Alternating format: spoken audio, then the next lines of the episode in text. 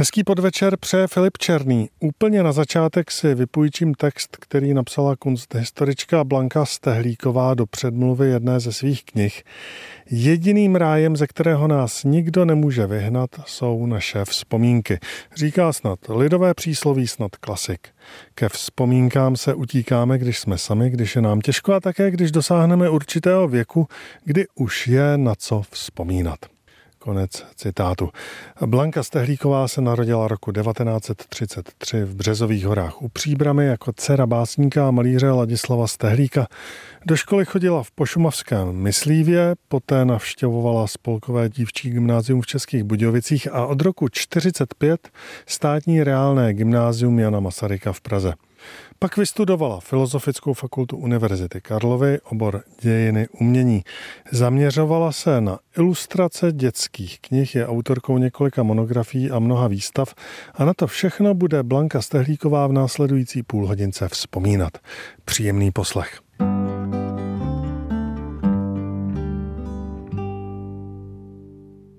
Já jsem se narodila u babičky, protože naši byli oba učitele a bydleli sice v krásné vesnici v Pošumavské, která se jmenovala Myslív, ale Zrovna ten rok, než jsem se narodila, zemřeli dvě paní při porodu. Jedna byla dokonce kolegyně mý maminky, to byl také učitelský pár a ta druhá to bylo vesnické děvče, protože se rodilo doma a prostě dopadlo to špatně v obou případech, takže maminka se obávala a ona pocházela z těch Březových hor, takže jsem se narodila na Březových horách u babičky a jezdila jsem tam potom ale dlouhá léta a do dneška jsem ještě jaksi v kontaktu s muzeem Březohorským a jezdím tam na hroby. Před 14 dny jsem tam byla. My právě ten hrob, který je na Březových horách, tak ten vznikl v roce 1892 při té velké důlní katastrofě, která tam byla a z té rodiny byli pohřbeni tři lidé. Můj dědeček ne, tedy on byl důlní strojník, takže ten pracoval nahoře, že nebyl dole v šachtě, takže to neodnesl. Takže tam jste se narodila, maminka tam asi strávila šesti nedělí a jeli jste do Myslíva. Ano, dojeli jsme potom ještě, myslím, později, než po šesti nedělí, ale na ty Březové hory jsme jezdili vždycky na prázdniny. A můj táta tam chodil do učitelského ústavu totiž taky, takže jsme tam měli spoustu jednak příbuzných a jednak tedy přátel těch rodičů. A v Myslívě jste tedy potom začala chodit do školy, jenže přišla válka a váš tatínek byl povolán na práci do severních Čech. Bylo to v Něvicích. Když už jaksi docházely síly velkoněmecké říši, tak začala povolávat lidi civilní ze státní zprávy, No tak nejdřív šel z toho Myslíva pan učitel Svadovník, myslím, a potom šel můj táta a v těch Hněvicích oni tam kopali. Dneska už vůbec nikdo neví vlastně, co tam bylo. Já jsem se tam jela podívat před několika lety a vystoupila jsem v těch Hněvicích a to nádražičko je osamocené a teď jsem nevěděla, kam mám jít, nalevo, napravo, že tam je rovina, tak člověk neví.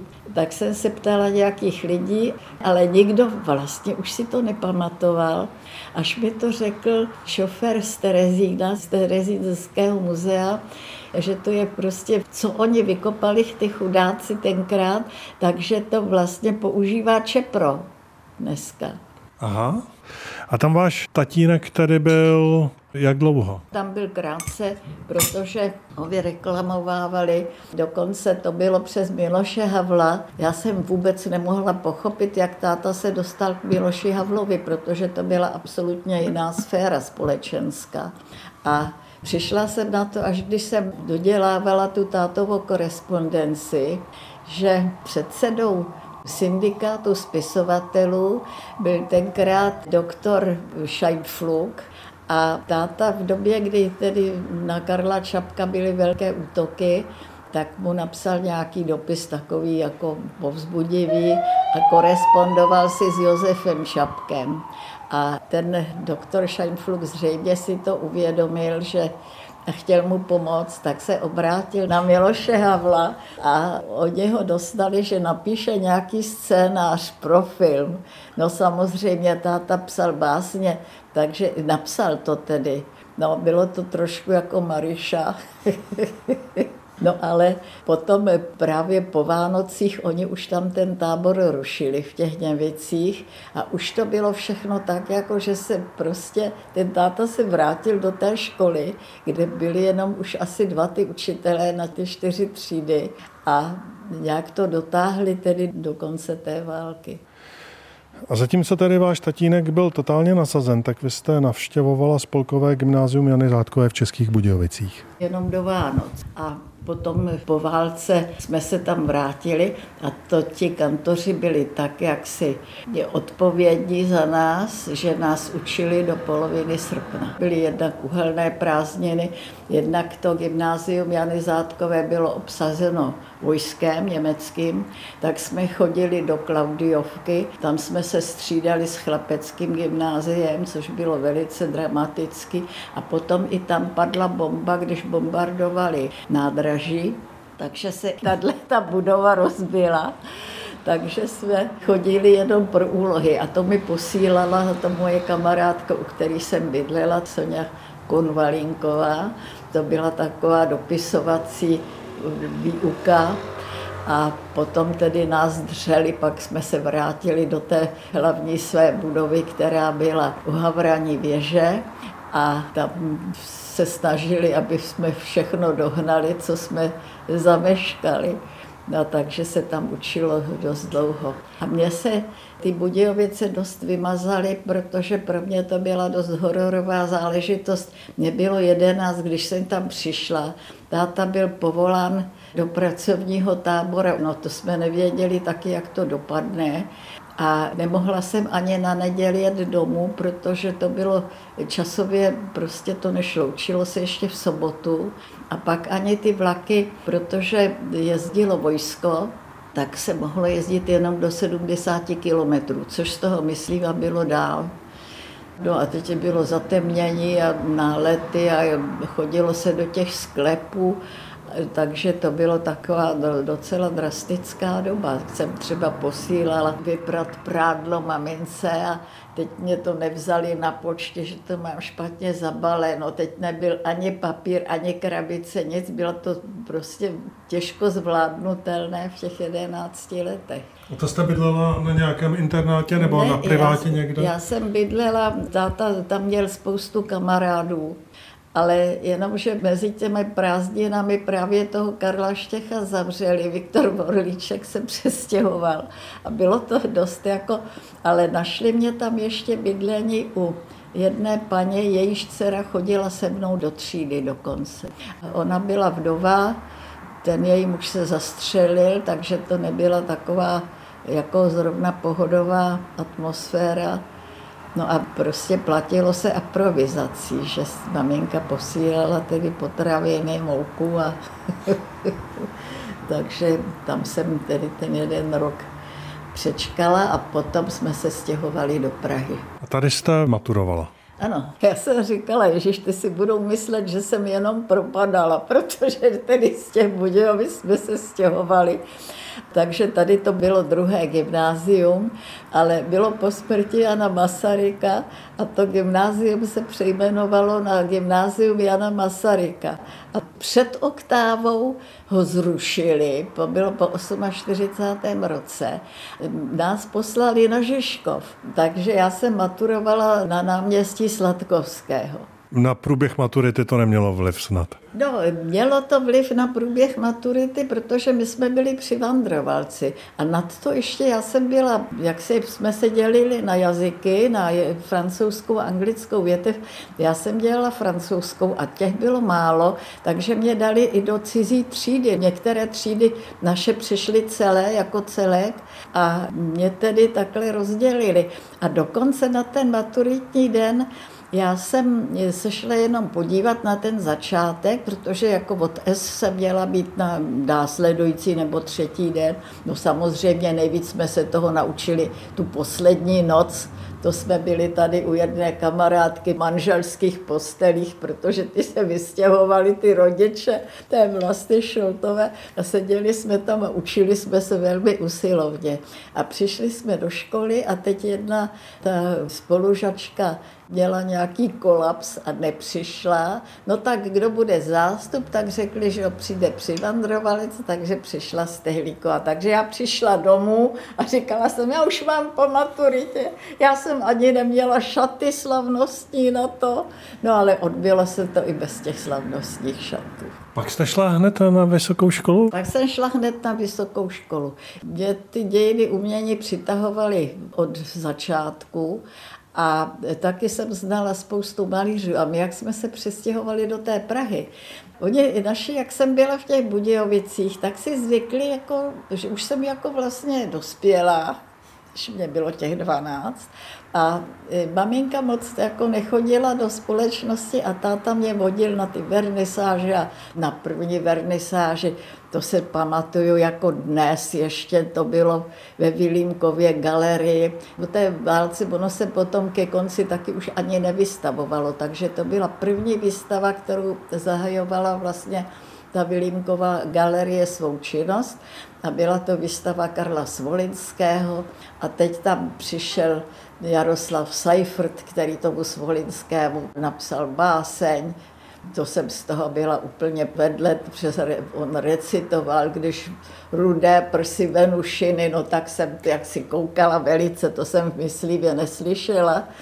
A teď všichni jako na tom gymnáziu nám tehdy všichni vykali, jako by jsme byli bráni už jako slečny, no tak to pro mě bylo také velice nové. No a chodila jsem hodně tedy, takže jsem znala spoustu těch umělců, proto mě to také táhlo potom, abych dělala současné umění, nikoli v historii. Jaké bylo to studium tenkrát? Musím říci, my jsme tam přišli v takovou dobu, kdy vlastně docházel ten únor a došlo k velkému převratu. Já jsem tam byla přijata v 51. roce. A co bylo před tím 51. a co bylo potom. Teď začalo tedy to studium, kdy už by to bylo na základě přihlášek, omezený počet studentů. A teď ještě zřejmě na to až zpětně jsem si jak uvědomila, že oni neměli ani dostatek profesorů. A ještě zemřel profesor Matějček, což byla jako taková největší kapacita a vedoucí katedry těch dějin umění. A teď Oni, ještě se stěhoval ten náš ústav do právnické fakulty z Břehové ulice, kde zůstala jenom hudební věda. A pořád nebyly přednášky. A teď my jsme se, jak jsme všichni jako tak toužili, konečně jsme dostali jsme se na tu vysokou školu, bylo nás sedm, kdo byl přijat a tak jsme pořád nebyli přednášky, protože ještě se to všechno připravovalo. Tak prostě jsme si napsali stížnost na děkanát a pan profesor Květa nám tak otcovsky jako domlouval to, že jsme nemuseli. My jsme napsali, že budeme stěhovat sami vlastnoručně, ale přednášky prostě chceme. No, profesoři na té naší katedře, jako musím říci, že to byli opravdu odborníci a byly ty přednášky velice kvalitní co nechtěli dělat ten socialistický realismus, na to pozvali Vladimíra Šoltu, takže jsme zažili jeden rok s Vladimírem Šoltou. Samozřejmě měli jsme marxismus, leninismus, dějiny VKSB, dějiny komunistické strany, přednášky z historie, protože se počítalo, že tedy jsme zaostali v tom dějepise z těch gymnázií, protože Tehdy ty český dějepis se vůbec na těch gymnázích neučil. Za války tedy potom ano, ale že přeci jenom jako měli takové pochyby, takže tam nedocházelo na těch dějinách umění v podstatě nikdo nebyl vyloučen tedy se studia z politických důvodů. Váš tatínek tenkrát psal. Můj táta psal, ještě vydal Peliněk, což byl vlastně takový ohlas na tu vesnici za té války, na tu starou vesnici. Ono tam to bylo velice drsný ten život v tom Pošumaví. To nebyla žádná idyla, to byl velice chudý kraj, což se projevilo také ve vzájemných vztazích v rodinách a tak. Takže napsal ten Peliněk, a tím se nějak jako znelíbil, tak potom eh, mu vyšla až v 53. roce Marina Alšová, což mysleli, že je to pro režimní termín, ale on to psal mnohem dřív a mělo to být jako bibliofilský tisk u Svatopluka Klíra a měl k tomu dělat obálku Cyril Bouda.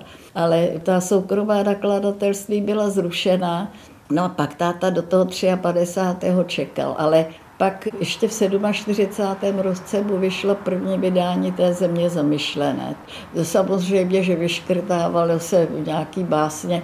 Táta učil pořád jako na té základní škole až do svých 60 let, aby by jako přeci jenom se cítil nezávislejší. No tak z poezie se prostě nikdy jako nikdo neuživil. Že jo? To všichni měli nějaké zaměstnání, většinou dělali v redakcích nebo v nakladatelstvích ti básnici, ale tam to bylo, jak si přeci jenom byla dosti horká půda a také každý šéf-redaktor jmenovaný si přivedl své lidi, takže to byla dost taková nejistota. A táta nad to učil velmi rád a myslím, že mu v tom dětském světě bylo velmi dobře ty děti taky ho velice milovali a vlastně u těch svých žáků jako hodně přespával, když chodil po těch jižních Čechách, protože v té době těch hotelů bylo pár, asi jsme také neměli peníze, ale se muselo vždycky dopředu nějak zamlouvat. Já vím, když jsem jela do Budějic, kde jsem dělala nějaké výstavy pro Alšovu Jurcovskou galerii a prostě instalovalo se to dál, takže se muselo dopředu snad nejméně měsíc zajistit ten pokoj, aby tam člověk mohl přespat. No a táta zvlášť chodil po těch vesnicích, nebo pak se chodilo po těch místech, kde bylo vystěhováno to původní že obyvatelstvo a tam žádné hospody vůbec nebyly. A taky se nedostalo žádné jídlo. To táta někdy mě bral sebou, ne, že by byl nadšen. On nejdřív radši chodil s kamarády, pochopitelně, ale když už mu nic nezbývalo, než že mě vezme sebou, tak mě vzal, ale říkal, no prosím tě, když je taková krásná krajina, tak nemusíš myslet na jídlo. Člověk se nají dojmů. no jo, právě.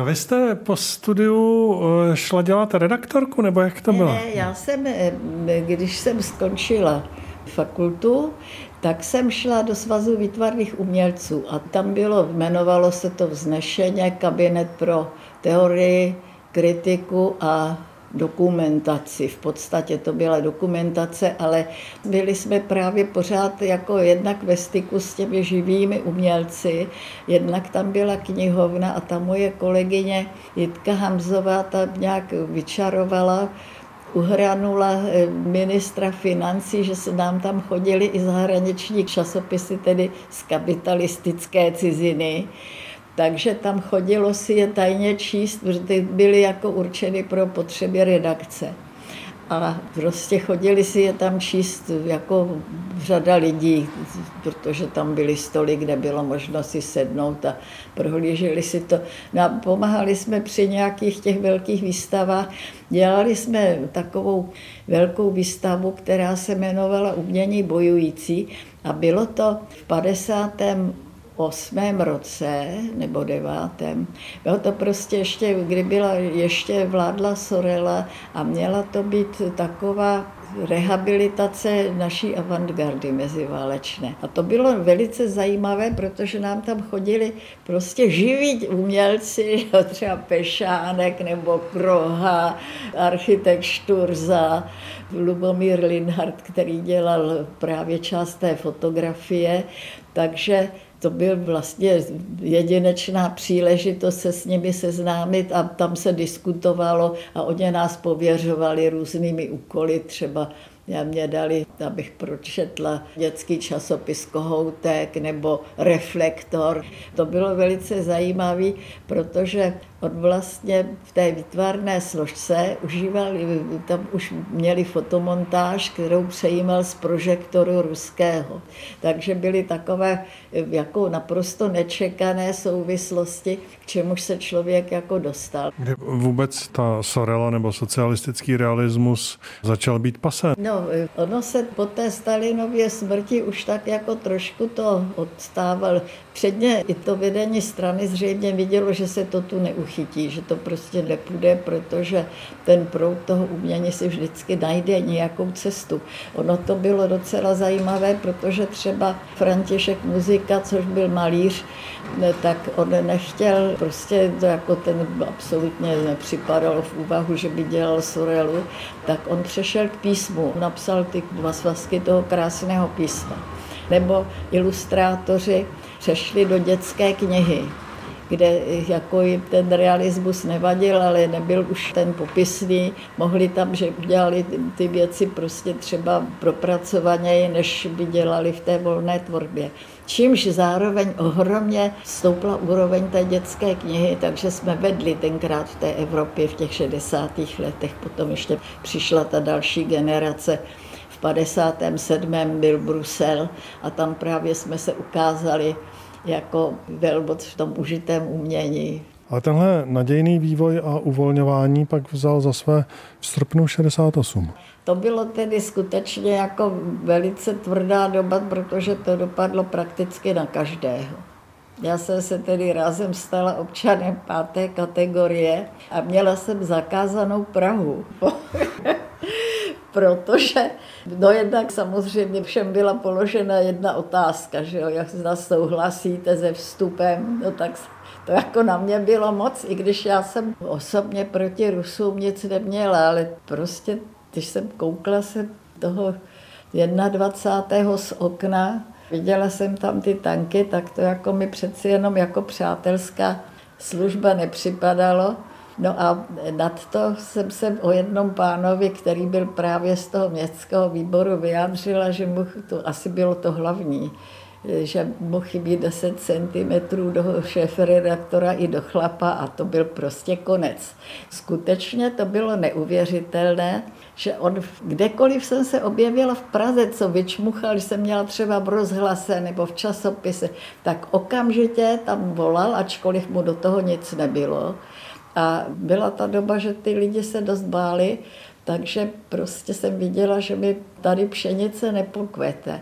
Ale zachránila mě právě dosti Alšova jeho Česká galerie, protože tam mě nabídli už v tom roce 71, abych udělala výstavu sociální umění a potom mě nabídli další výstavu Boje a zápasy a to už se zase tady domákli v Praze, takže tam jsem nemohla být podepsána. Takže to teďko připisují tu výstavu někomu jinému.